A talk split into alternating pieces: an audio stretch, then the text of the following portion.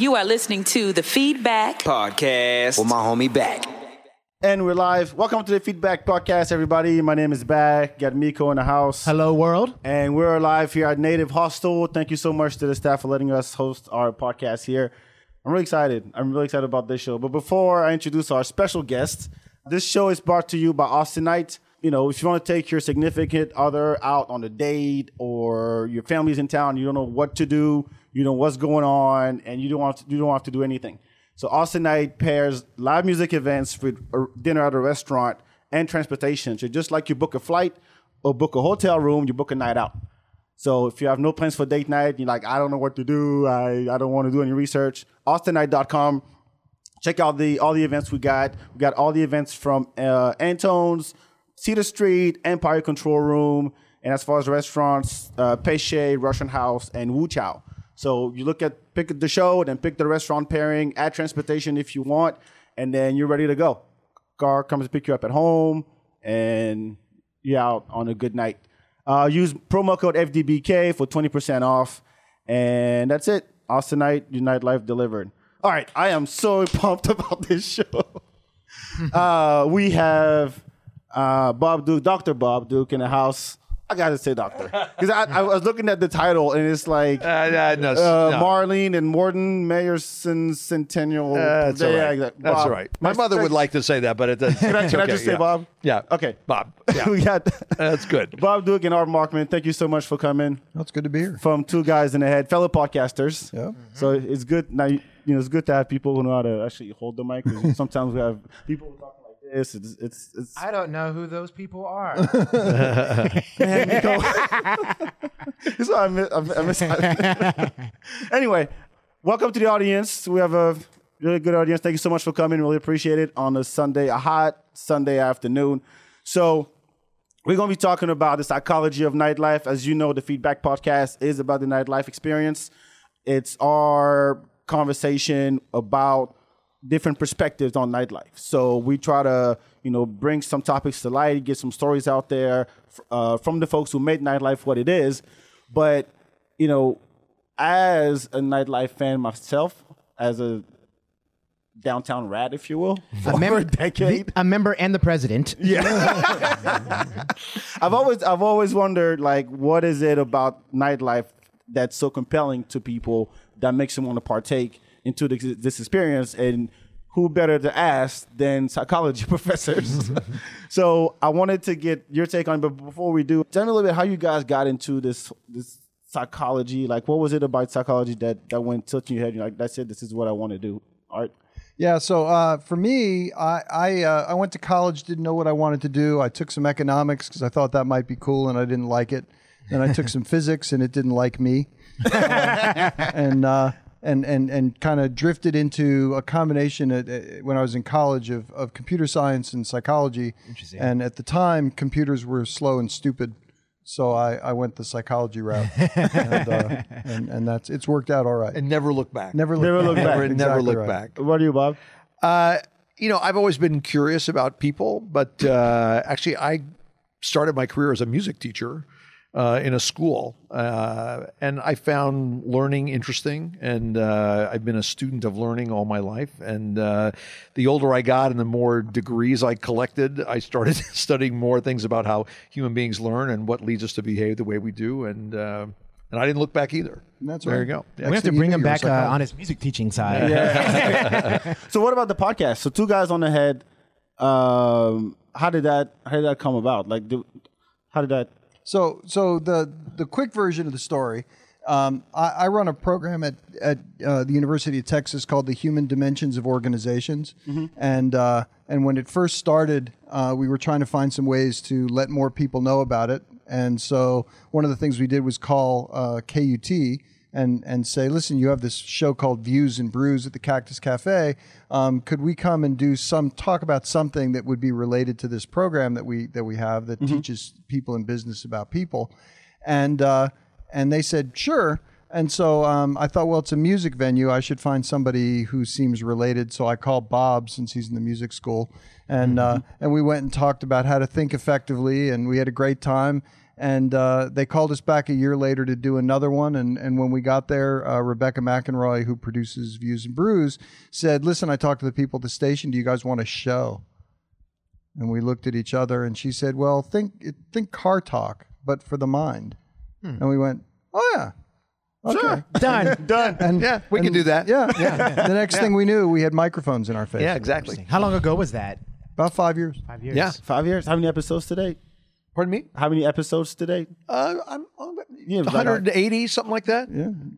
Yeah. I'm, I'm really glad to see more podcasts, you know, coming up in Austin. Yeah. Like I started this four years ago. There wasn't that many. I can't say I'm a pioneer or anything, but now it's like, shut up.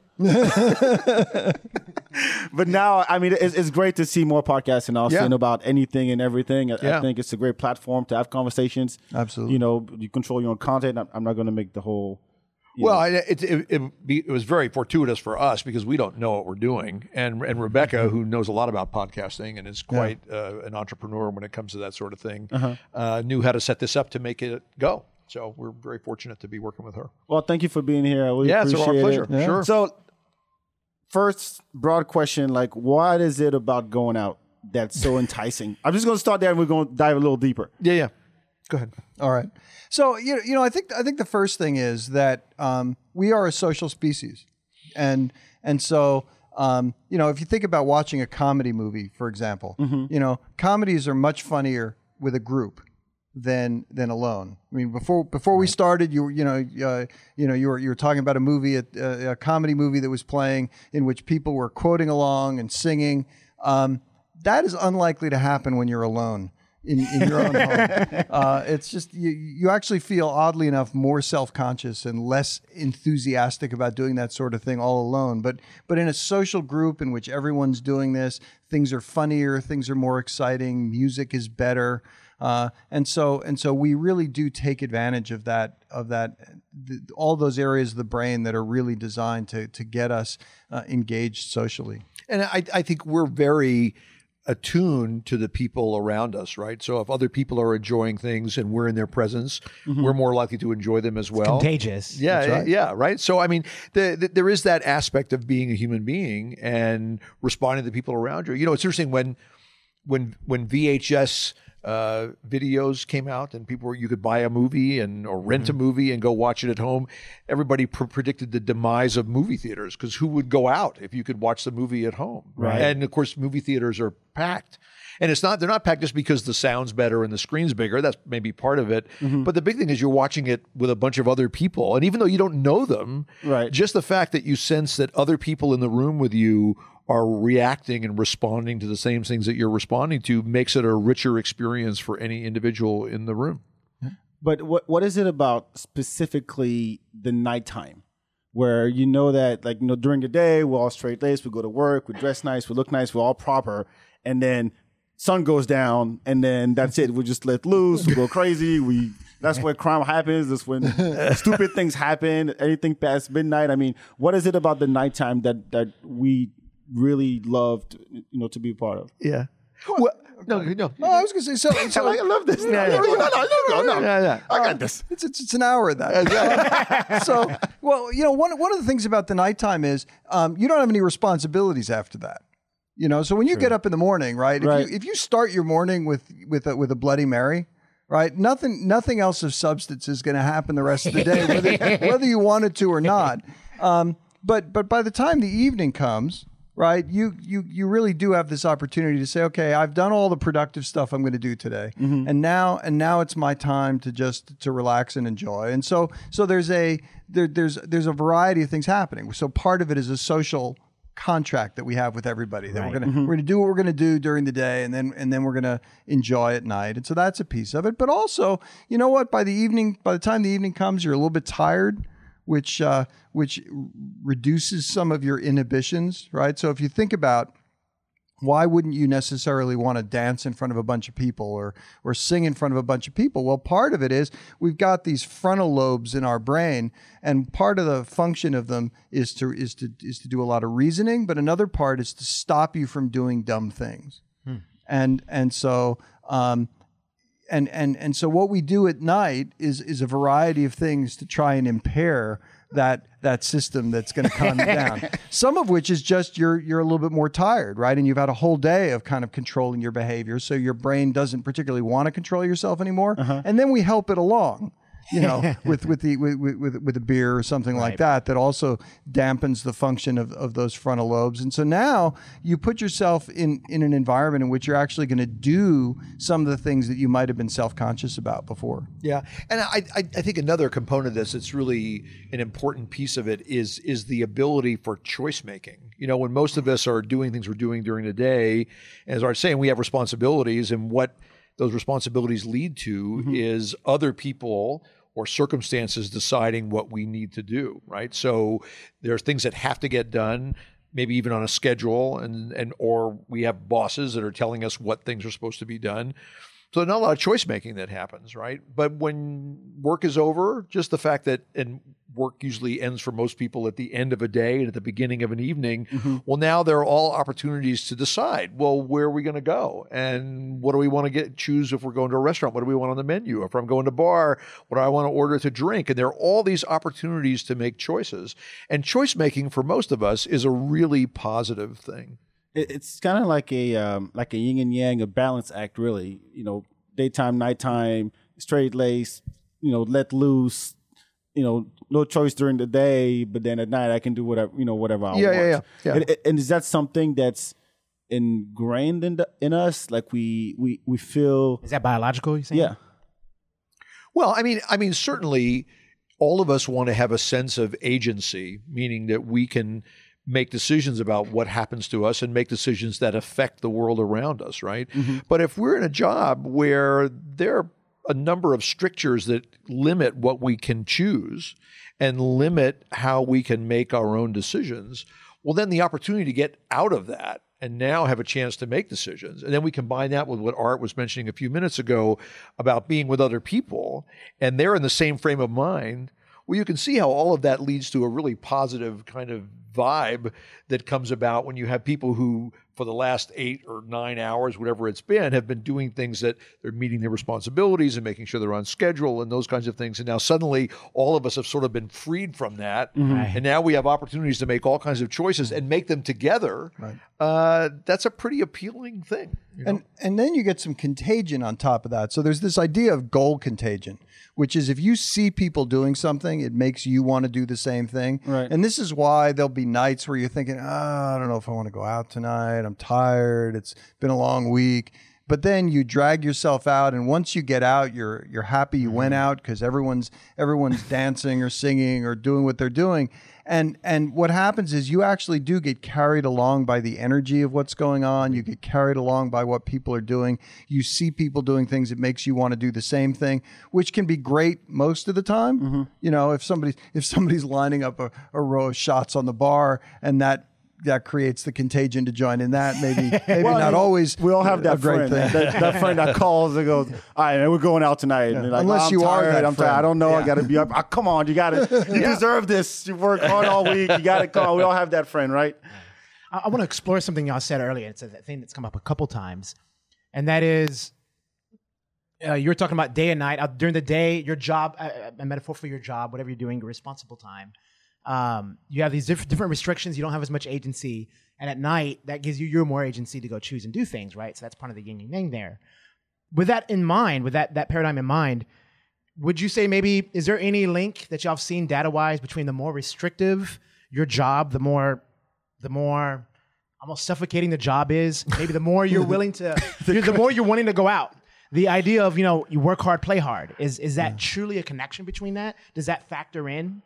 There, well, there is. Yeah, I mean, so there is there is a um, there is some work on self control, arguing that the more self control you have to exert during the day, uh, the the less self control you have left over by the time the night comes. It's, is it like almost you have a, a so like a limited pool of self control in a day? So that's been the argument, right? Is is that yeah, it's that it's that self control is a limited resource, and that if you deplete it during the day because you've you've had to put on a good face for the boss and do a bunch of things you didn't really want to do, that the nighttime comes and you're just done with that.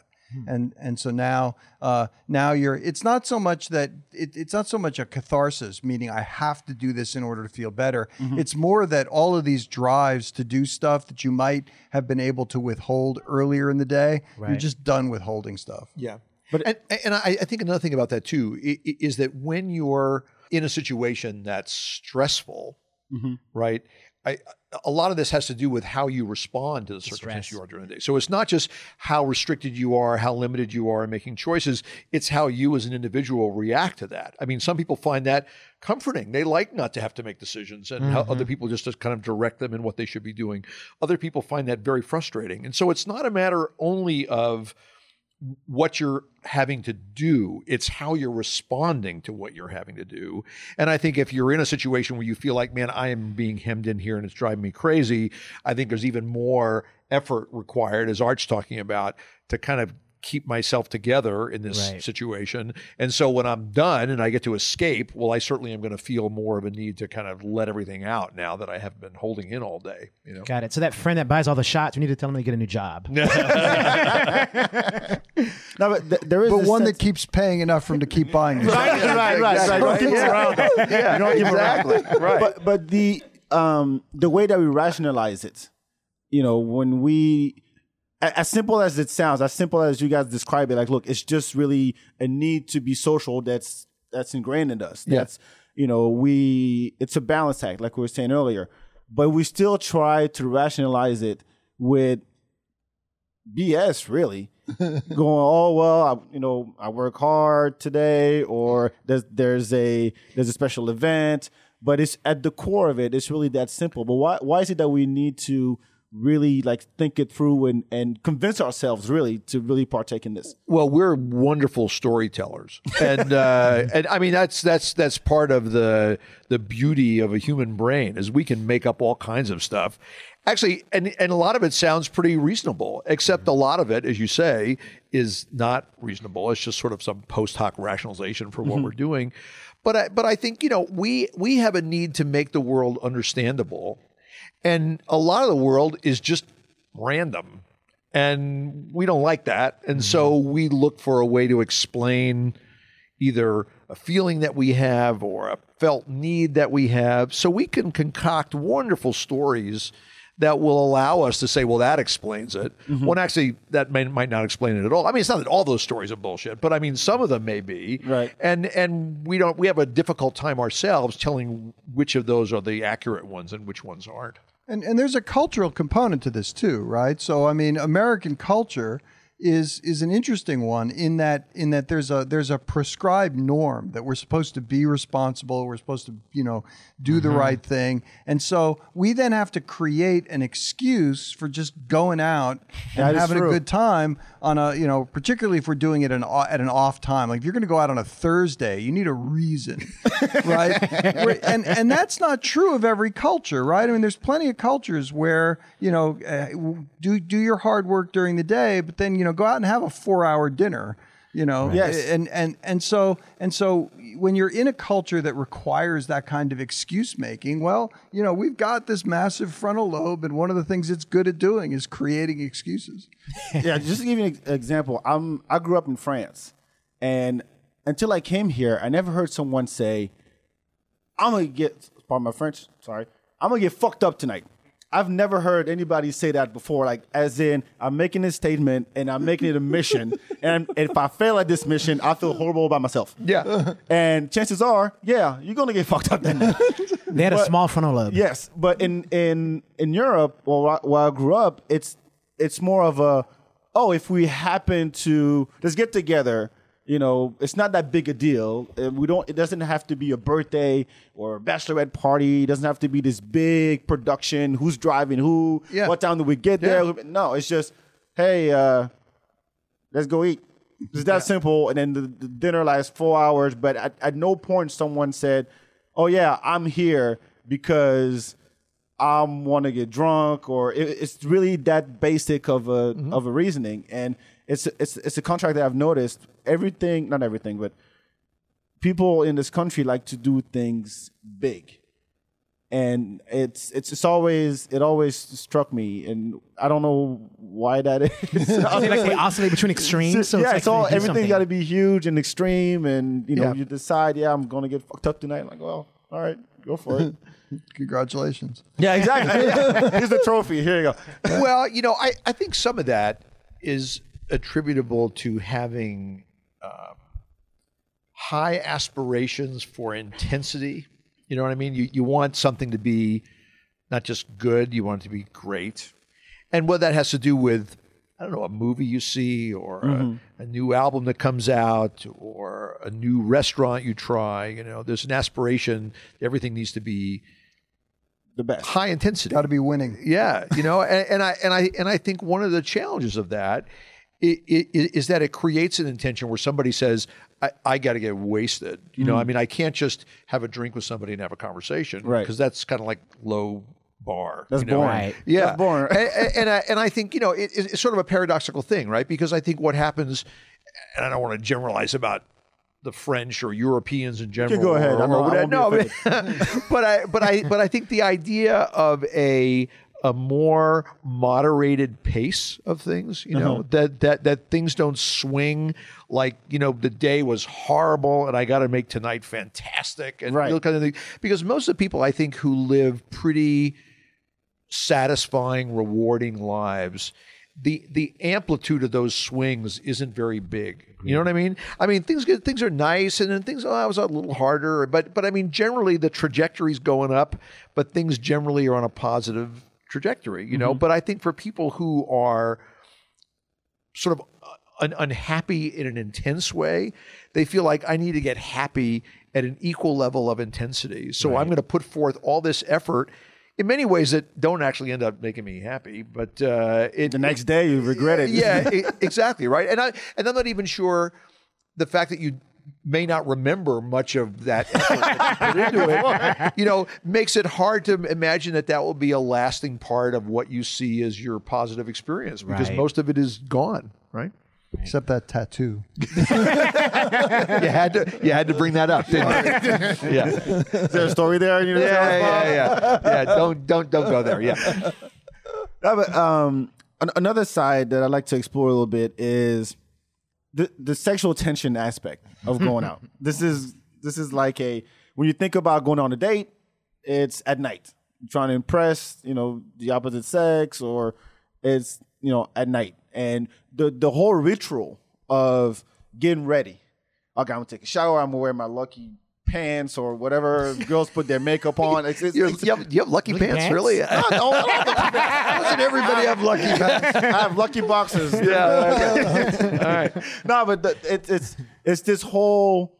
It, it, it feels like a. Um, it's like mating season every night, kind of deal, and and, and does I'm I'm trying to draw a parallel bet between that and you know animals. How. Hold on, we are animals. are animals. I'm not. I'm, I'm not we psychology are. professor, folks. Just talking shit here. but, but my point is the, the the part of why people choose to partake in in that experience is also you know the you know the attraction you know to the opposite sex or same sex and uh how how does that fit into um like how does that fit in this in, in this concept where we want to be we want to do this we know what that takes but to get to be part of that oh we have to like dress up and do all and get all go through all this ritual preparation.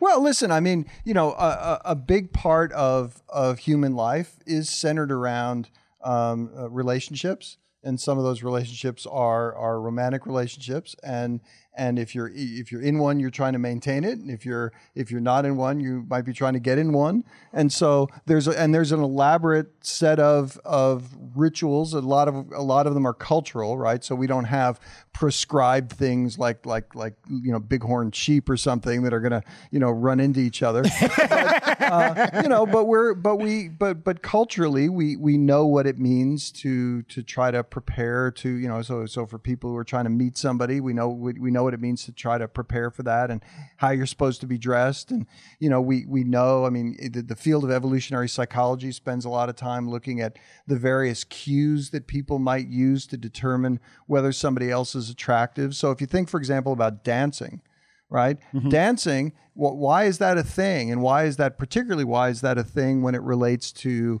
um, to, to meeting potential romantic partners? Well, um, part of what you display in dancing is coordination. Right, and coordination is uh, is Or- a- or not. or lack For some of us, for some of us. some level of looking at you, Miko. coordination. Zero is also a level of coordination, uh, and and so um, and so you're you're displaying something that tells that tells other people quickly something about you right? So so if you if you have a, a particular level of smoothness right that's that's much more immediately obvious when you're looking at somebody on a dance floor than when you're trying to find out about them through a conversation. So so a lot of these rituals are are things that we do to provide information about ourselves. We're providing information about our taste uh, about our coordination, about about how much money we're advertising that we have. You know, because the the types of clothing that you wear are signals of of financial success and and and social class and other things, right? So we're we're projecting things about ourselves, and so um, so a lot of what we're doing is spending time thinking, okay, what am I trying to say about myself? And I may not be doing that explicitly, right? I may not be be standing in front of the mirror saying, no, I think this projects something that's a little too straight laced Happens more than you think.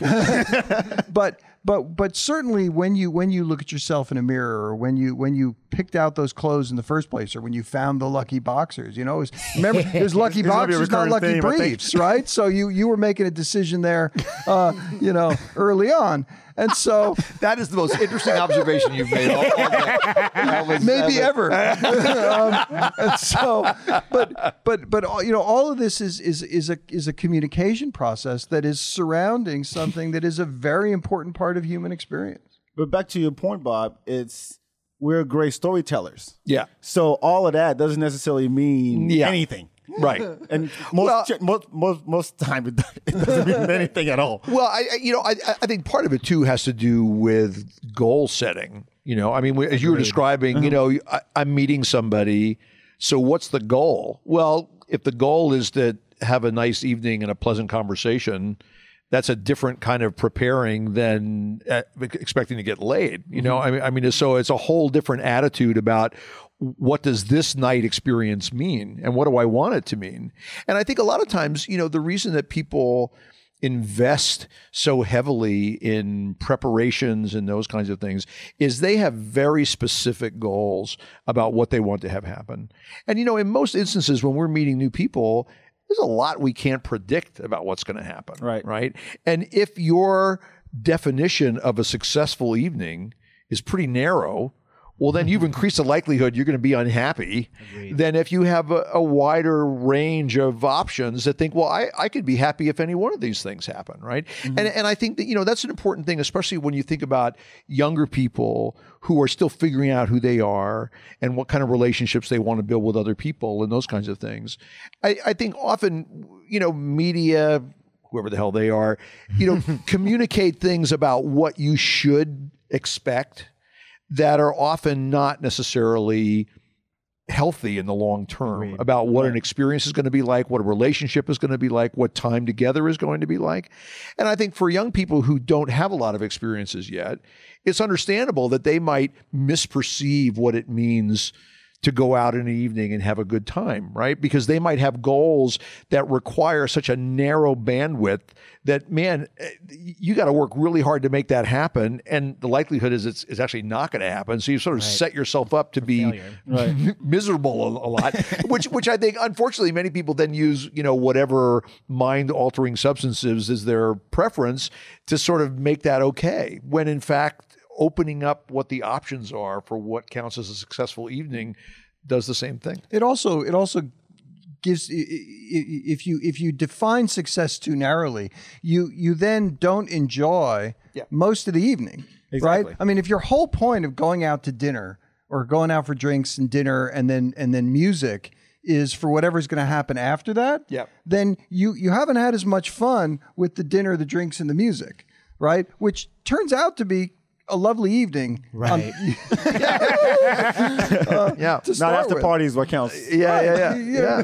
You know, so so so that's you know, I think I think a lot of times we're you know in life in general, and I think in nightlife as well, we're looking we're looking on to the next thing, right? So so you don't enjoy the opening act because you're waiting for the because you're waiting for the main act to come on, but the opening act might be great. Yeah. Right. I mean, so so you know, in, find find the stuff to enjoy all, all along the way. Let me uh, a couple of things. Want to jump in here? Two points. One from earlier conversation about dancing. Little colloquialism here. I heard it's a vertical expression of horizontal desire.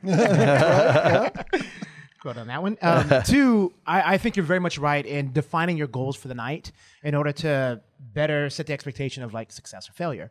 And I think some of that is on people, but I think there's a lot of societal peer pressure on that. Sure. When I go out, people ask me, "What did you do last night? Did you take anybody home? Did you get laid? Oh, you didn't. Oh, you're you know you're lame." Uh-huh. And no, I still had a good time. But that's there. That's just there's there's a ascribed expectation I feel in society that that's defining what a successful night is, and Yeah. you really have to fight that as an individual in order to be happy with what, what you do when you go out. Yeah, yeah. Well, I mean, I, and I think a lot of the social conventions, you know, as Art was saying, culture has a lot to do with this, right? And so, depending on where you are and what venue you're in, I mean, there are some places where generally people who would choose to be in that environment probably have a different expectation in general than people who are going to a different kind of en- environment, whether it has to do with, you know, how much they're going to consume in the way of alcohol to what the relationship is going to be like with the people they're out with. Mm-hmm. I mean, all those mm-hmm. kinds of things that, that- I mean, we, we are, and we should probably get into this at some point. We, we are environmentally controlled, right? I mean, the circumstances in which we find ourselves have a greater implicit influence on what we end up doing and saying than many of us would like to think. You know, we think we are who we are and we are who we are irrespective of the environment we're in. Well, mm-hmm. I mean, you just think about through any day that you exist mm-hmm. and you think you behave differently depending on what the environment is like and who the people are who are in that environment. So I think a lot of the thing about, you know, the choice making thing and the goal setting can be aided and and sort of helped along by choosing well what kind of environments do I want to put myself hmm. in that are going to lead to the kinds of things that I'd like to have for myself in the way of social interactions and you know whatever pleasurable activities they happen to be. Pro tip. No, and, and I think you add, you know, different types of environment, like a, a concert versus just a bar. Where a bar is more free form, like you're just in there, you walk in, do whatever you want. But a concert is more is a more restrictive type of environment where we're all facing the same direction, we're all listening to the same music, we're all, you know, enjoying ourselves. I think there's different types of, I think you're describing it, different types of environment elicit different types of social situations. And maybe y'all can talk a little bit to um, one of the things we talk a lot on this show about is concerts and, and nightlife. Right? Concerts and music is a big part of our show because it's a big part of Austin and a big part of our environment here. yeah. yeah. And there's a difference between going to a concert, going to dinner, and what have you. Can y'all speak a little bit to the differences maybe that someone experiences at a show in live music, whereas as Back was explaining, you're together Horribly. in a group all facing the same way, kind of in that shared experience doing the same thing versus at a bar where it's a lot more free flowing and you're all individually doing different things at that same environment. Yeah, thank you for asking my question.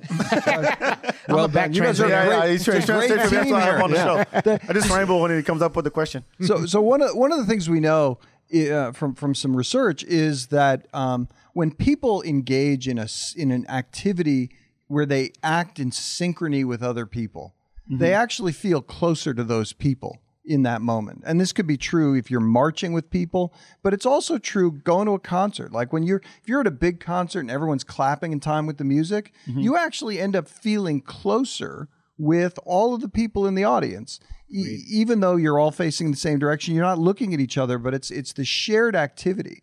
And that's one of the things that that that music does. I mean, music is uh, creates a certain amount of synchrony because there's a common beat Right. that, that that that everyone is sharing, and so it it actually creates a communal experience, which uh, a, a regular bar scene doesn't do. Right? There's music playing in the background, but basically that serves as noise that requires everyone else to shout over it in order to have that conversation. Tell me about it. And so and so what you have in a in a bar is is a whole bunch of, of groups having independent interactions. And so you don't feel close to everybody else in the bar. Um, you know that that amount of noise might create some energy, some arousal, but it doesn't it doesn't make you feel close to anybody. But being in a concert really does create this this bonding experience that can be really wonderful, and is one of the reasons why uh, why live music is, is is so much different than listening to recorded music in your own home. Yeah, and this and this thing about synchrony and what music provides in that is is really a very primitive part of who we are. Uh, there's some interesting research that's been done at McMaster University in Canada, where i- infants who are in a in a little child carrier, right? If if if an individual moves in synchrony with somebody else, right, that that child is likely to see that other adult more positively than if the other adult is bouncing up and down at a different speed. Now that's a that's a really primitive thing to mm-hmm. think that infants that have no sense of what the hell's going on, but they do know you and I are moving together, so that must mean you and I have some relationship that is Some bond. important. You know, yeah. Interesting. Is there such thing as go go out too much or too little? Asking for a friend. I've done my time. I think. well, one, one of the things that we've talked about a lot on our show is the importance of sleep. And so, Secret to success. yeah it, Yeah. it turns out that sleep matters. And uh, there's a simple test that everyone can do. Um, find a book and sit down and try and read it at 2.30 in the afternoon. Okay? If you fall asleep within five minutes of starting to read at 2.30 in the afternoon, you're not getting enough sleep. Yeah. And, and it's okay to stay up every once in a while really late, you know, to do something. But I think if if you get to the point where you're operating on three or four hours of sleep a night because you're going out every night and then trying to get up to go to work, um, then you're you're you're really doing your brain a disservice. You're you're you're going to be uh, not only are you not going to be as sharp mentally, you're you're going to actually be em- emotionally uh, riding a little bit more of a roller coaster, and and you're not going to engage in in social interactions that are as pleasant. So so I think one of the things that, that one of the signs that you might be going out too much is is if you're really chronically underslept. Yeah, and and and, and sleep has so impacts so many aspects of Right. who we are, how we think, how we respond to the things that we encounter during the day. And uh, you know, I, I think I think it's understandable that many people, again, culturally in the United States, being driven, you know, working hard, playing hard, that kind of thing, it just sounds so great. Except our our bodies and our minds weren't built to do that, right? I, I mean, they were built. I mean, really, if you think about it, why why would evolution select for a trait where you're unconscious one third of every day, right? I, I mean, really, that, and and so there has to be a reason for that. That's mm-hmm. really important. But now we have lots of ways to keep ourselves awake longer. We have artificial light, we have caffeine, we we have Red Bull. You know, we have all kinds of things to do to keep ourselves awake long after our bodies have told us, you know, you should really close your eyes and go to sleep right now. And and I think one of the reasons that this has such important consequences for people is what it has to do with a sense of well-being, right? I mean, mental health is dependent upon sleep. And if you think about almost every mental health disorder, mm-hmm. one of the co contributors to that is not sleeping well. And and I and I think, you know, a lot of times we think because it seems this way well if i stay up you know really late on the weekends and then i sleep in late and i'll kind of make up for all that actually that, that, that, It's not a thing. yeah, that- it's not a thing, You know, it's, it's not a it's not a thing So I can catch Yeah. up uh, on Sunday.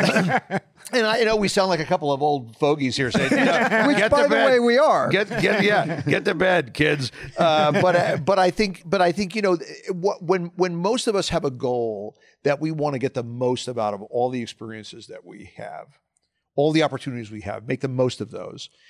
Those always get better when we're rested. They always get better when we're slept. Now that said, right, going out one night on the weekend till two a.m. Yeah. that that's great. Have a good time. It's just you know, but but but the issue is if if this now becomes well, you know, it, we started off it was going to be Thursday to Sunday, but you know what, Wednesday's almost Thursday, so Hump day. Let's go. right, yeah. So, so Tuesday, you know, go. so now if it, now if it's five six days a week that you're going out and staying out late, well, now you're going to start suffering from that, and that's really the place where you want to you want to take a step back and and and really uh, rethink things before before you before you get sick. Really. and and you throw in age in the in in play here where you know I realized uh, just last weekend that clubs are just not for me anymore. Lounges are better. Yeah. You know, you know, this loud and being being around a bunch of twenty year olds, like okay, no, I, that's that's not my thing anymore. And when you add the the more you know, as you get older, the responsibilities, Sure. and you know, you, you try to you know make the right choices, even though you chose to be part of this, and you're telling yourself, yeah, I deserve to be out there and having a good time. But in the back of your mind, you're thinking, yeah, but tomorrow I have this presentation. I got this, this, this, Yeah. this and that. So time is not an age does not help in No, that. no, it doesn't, and it's funny. So I, I in, in in my in my spare time, I play in a band, and one of the things eh, our band's a bunch of old guys, and so and so we we actually like the early show. You know, mm-hmm. like all the, that show that the, that the clubs have all this difficulty booking because every band wants to be playing at you know a two in the morning, right, yeah. right? We're no, no, give us the early, the earlier the better. You know, we we were lately we were playing at six thirty in the afternoon. We're like, bring it on. Our our people will come out to a six thirty show. they got stuff to do. That's right. They're the band of the early bird special. That's right. That's right. exactly. I want to attack the same topic, but I want to sidestep it and hit it from a different angle, right? So we talked about sleep and how. The, the, remember the core question was: Is there is going out too much or too little? Is that a thing? Is that something to be concerned about? Uh, I want to attack it from the angle of: Is it is there such a thing as being too much an extrovert?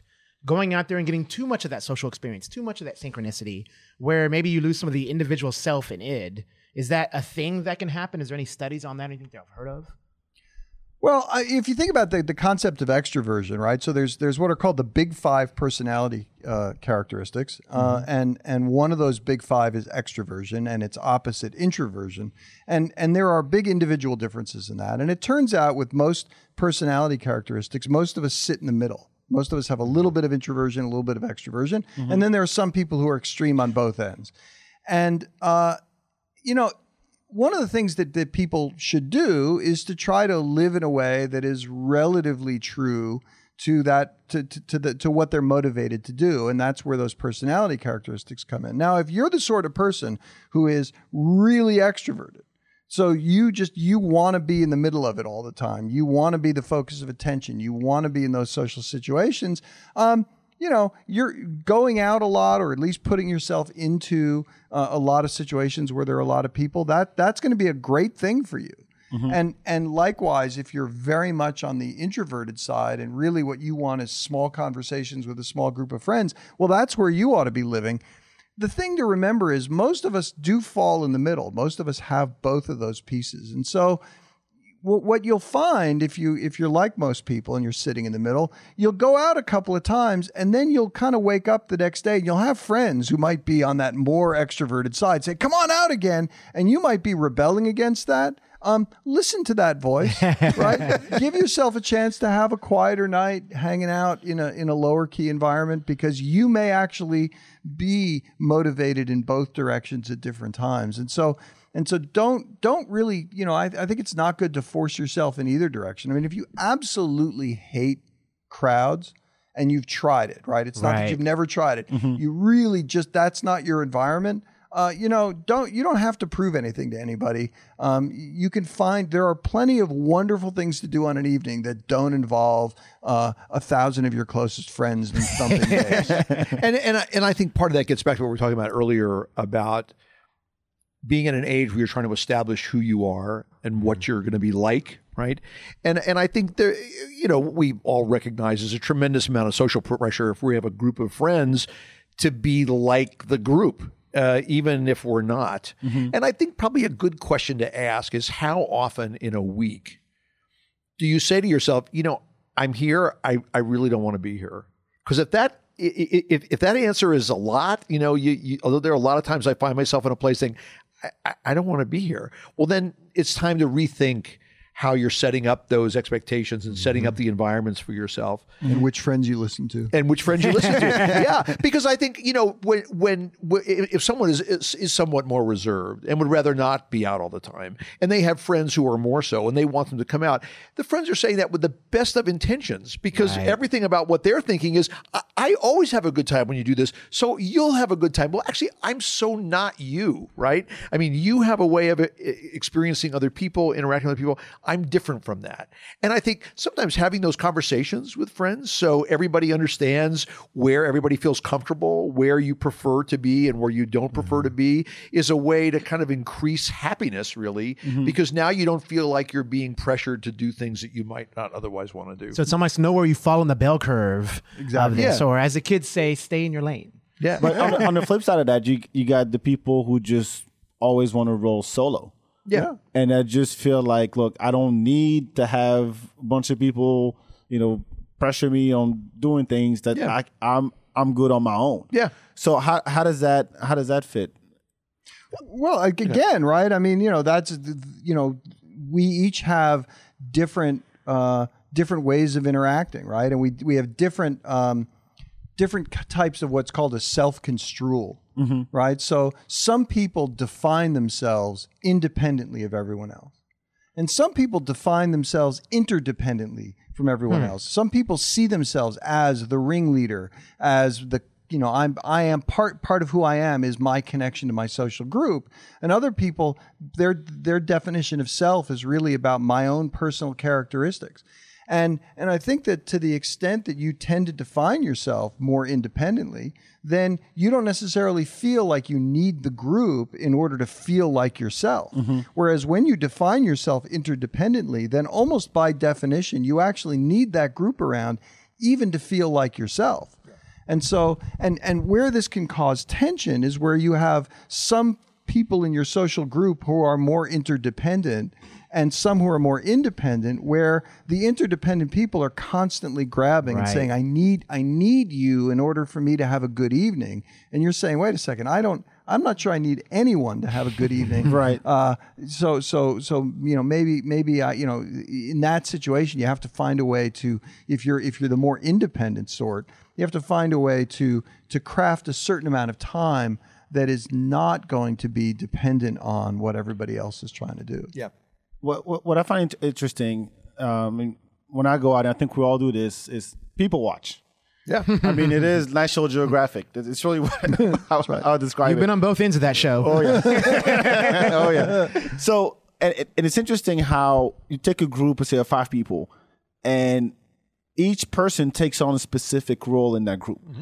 Maybe it's the role that they they take on in the daytime at work. Like you you you'll you know you'll be able to pick out who has the manager job because that's the person like all right we're gonna leave we're gonna go to this place and then that place and that place and then you have the maybe you know the the office goofball who's always like, oh, let's take another round of shots or whatever. So I, I think that the the dynamics in the group are very revealing in, into the, the true character, you know, of, of, the, of the people in it. Yeah. Yeah. That was the question. That was the yes. Yeah, we, we agree. no, I mean, and that's the thing about personality is is that um, your your per, you know your personality, the the particular behaviors you're going to engage in in a situation are dependent in part on the environment, but your own personality is still going to shine through. Uh, quite a bit. So, for example, the really conscientious person in the group is the one who's making sure that you know the check is taken care of and that everybody contributed their share, and you know, and and so you've got uh, you know the agreeable person is the one who's making sure that that, that, that the two people in the corner were sniping at each other. Like, hey, let's calm down. Let's just have a good time. you know, so so you're you really are going to get. Um, those personality characteristics are, are going to influence the group dynamic. I, I want to. Um, so, as we started this whole conversation about saying that we're social creatures and we kind of have a need to be around people, and in the world today, where yeah, you don't need to go to movie theater to watch a movie anymore. You can just get Netflix. Like we we have gotten to a Apparently, you can watch this podcast on Facebook. You can exactly, exactly. So, so is that um, do you see that as a as a detrimental trend today in the sense that basically we have to go out to find entertainment, to go to shows, to be around people, to go to a bar, to meet people, and now it's like, look, I can just do it on my phone. I can. At some point, they come up with VR goggles you can put on, and then here you're at the show. You never whole had to nother leave it. conversation. Yeah, yeah. I'm not. I'm not Yeah, going it's a good one, But um, long term, um, is that detrimental?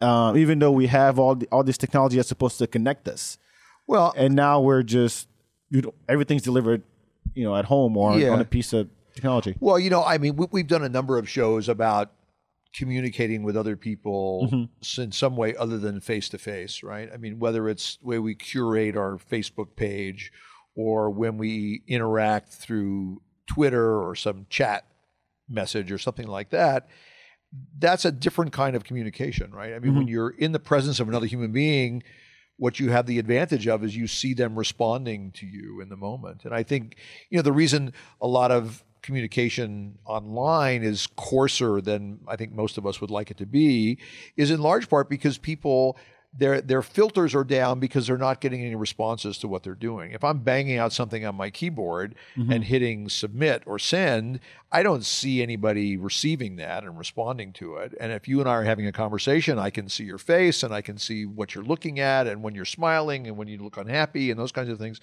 So that changes the nature of the inter- of the interaction. What what I think is potentially problematic about that is when that kind of interaction with other human beings is your primary and maybe even your only kind of interaction because Right. you don't really have a sense of what, first of all how you're affecting other people mm-hmm. through your communication whatever it is and also you really don't have a sense of really what other people say because when we type something or write something or post a photo uh, that's a different thing than seeing someone express something in person right? i mean when we're having a conversation with somebody there's a lot of things that are being communicated other than the words, right? Right. I mean, there are lots lot of, of body stuff, expressions. Yeah, that's going back, back back and forth that we miss when we're just communicating in some electronic version that doesn't have live interaction. I always like to say there's no backspace in real life. Yeah, yeah. Oh yeah. Yeah. But but you know the other thing that happens is there's there's real value in shared experiences, mm-hmm. right? And and so you know when when when everyone's having an individual experience and and they're they're they're sharing it over this very narrow bandwidth of communication, that's just not the same as being there, right? I mean, so so being at a football game and and watching you know the, the the play unfold and watching you know the entire crowd respond to that going to a concert and seeing a particularly magical musical moment mm-hmm. right? Those those experiences create uh, a, a shared experience among a number of people, whether it's a large scale experience like a big concert or, or a sporting event, or even if it's just your group of friends getting together.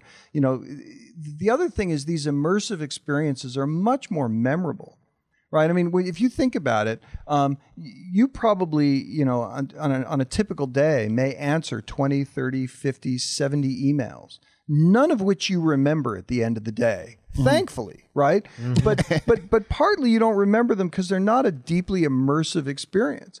But if you've seen a great concert in your life, chances are you can tell the entire story about that concert and remember particular songs and where you were sitting in the arena and what it felt like when the encore came on and all of these other things that that that immersion creates this this memory that you then get to share with the other participants that that brings you all closer together so it's extraordinarily important to overcome the inertia of sitting on the couch with your phone and and and just typing away to people and actually get together go out and do stuff And and, and I, I think I think I would add to that too.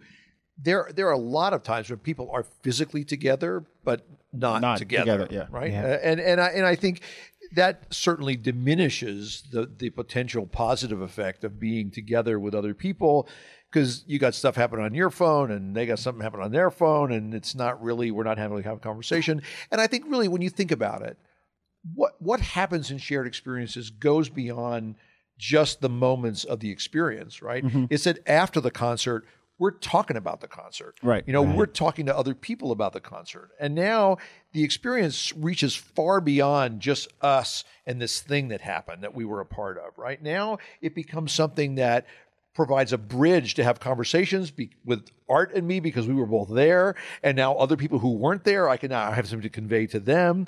And so it creates a whole different opportunity for human interaction that wouldn't happen if we were just sort of in our own world, you know, reading a book at home and staying alone. But you know, it's it's kind of a paradox because we we want to be social, and yet we're not. The, saddest thing I've ever seen was a group, a bachelorette party with 15 girls sitting around the couch at a bar, all on their phone. Yeah. Saddest thing I've ever seen. Yeah. Um, do you have any other question? Yeah. I say we take questions from the crowd. Uh, we got any. a beautiful crowd here today. Thanks so much for coming through. Uh, we have a wireless mic. If anybody got any questions to, to ask uh, Bob and Art, feel free. Yeah, if you, George, you want to come and sit here, or you welcome want to come. You don't have You to. don't have to. You don't have to. No pressure. No pressure. Go for it. Um, Into the mic. what? Oh yeah.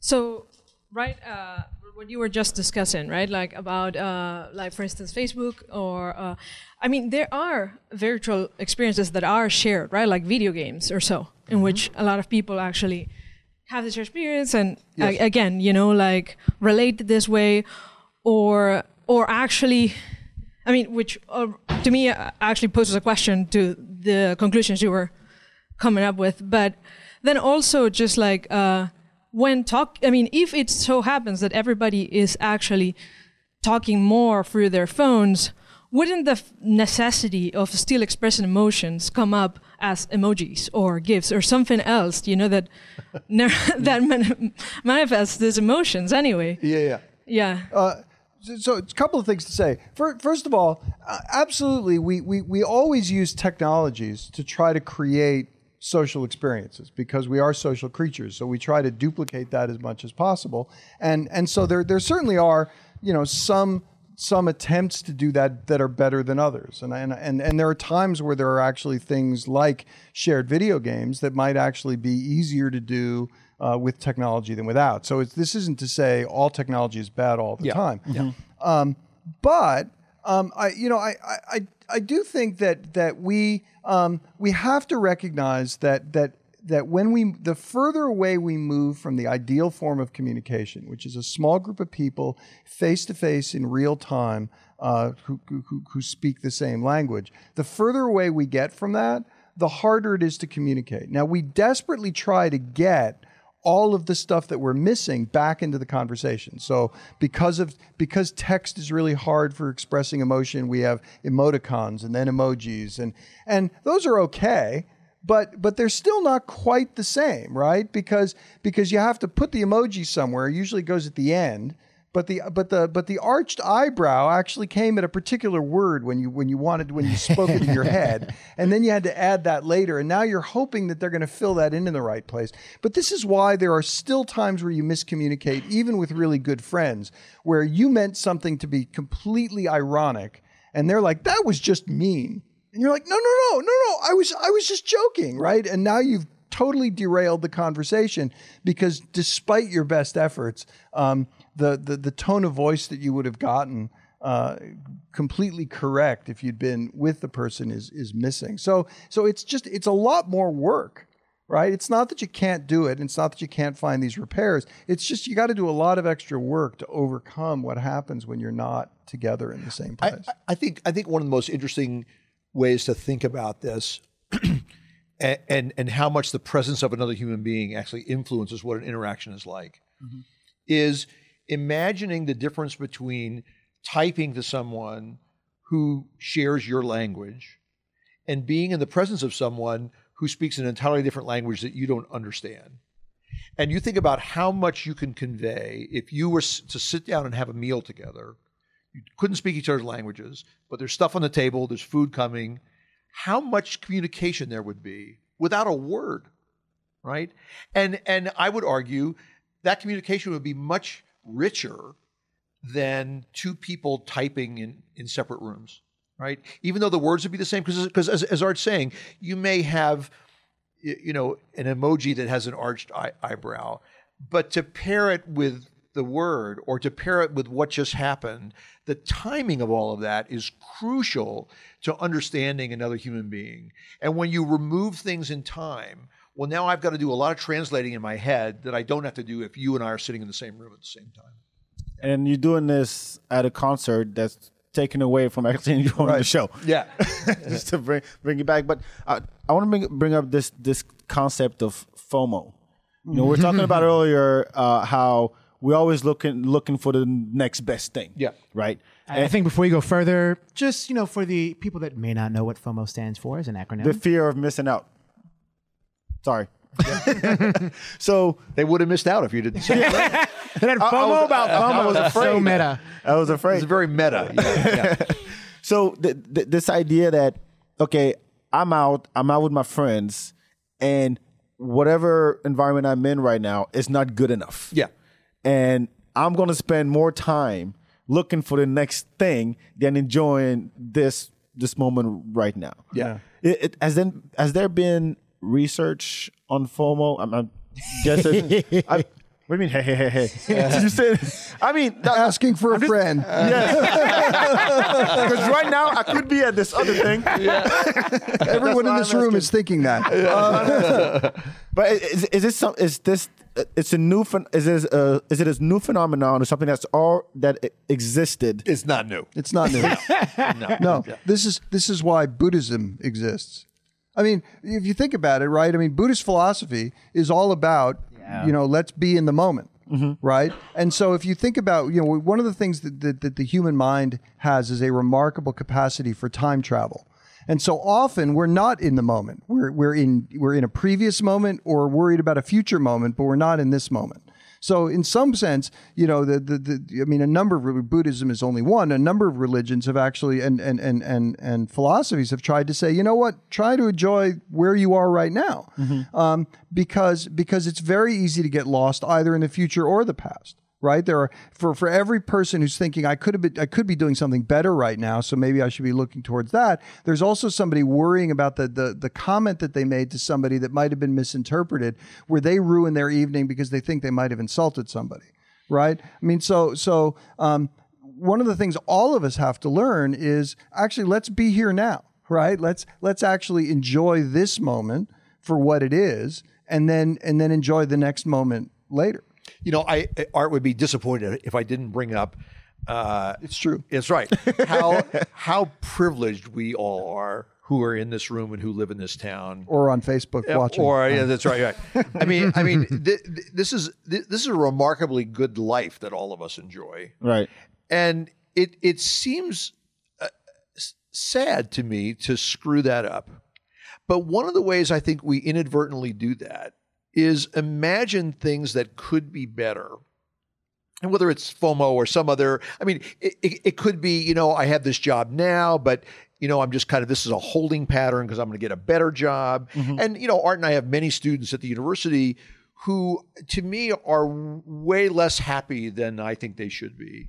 With the idea in mind, well, I'm going to suffer now and then I'll graduate and then life will start mm-hmm, and it'll mm-hmm. be lovely. Well, actually, life started a long time ago and this is it, you know? and, and You're two decades into it. yeah, exactly. And you, what were you doing all this time? E- e- e- exactly right, and and I think you know that there's an old saw that you know the the perfect is the enemy of the good. Right. I mean, most of us are not choosing between something really great and something really awful. We're choosing among several great things and some pretty good things, and to make any of those less than positive mm-hmm. because we're not sure if it's the very best thing is a sad mistake. Even a mediocre piece of candy is still a pretty good piece of eh, candy. Yeah, Still candy. It's still candy. Exactly right. Exactly right. and you Yeah, think about it for the rest of the day. Yeah. So you're living in the past. all right, we're gonna wrap Any things other up. Any, any other question in the audience? Have anything we've talked about? Nope. We'll bring up something new. No. We're right at an hour. So All it's right. perfect. We're gonna wrap things up. Art, Bob, thank you so much for doing this. It's been our pleasure. Can you Thanks plug, plug your podcast? Go ahead and Two guys on your head. You get it wherever podcasts are. Uh, iTunes, Stitcher, uh, Yeah, yeah. all those I places. say all those good, and and and for those of you who like your podcasts in written form, we, we, we did a book a couple of years ago called Brain Briefs that is uh, is is uh, answers to forty random questions you never knew you had about psychology, ranging from the really important like how do we make ourselves happy to the perhaps less important like why are kitten videos so awesome. Available wherever books are sold. wherever books are sold. Yeah. awesome. Well, thank you so much. Thank you, Miko. Thank you, audience. You've been fabulous. Really appreciate it. Thank you for coming. Shout out to Native. Follow the feedback on Twitter, Facebook, uh, Instagram, feedback BAK. And we'll talk to you next time. Thank you so much. Thanks, guys. Goodbye, world.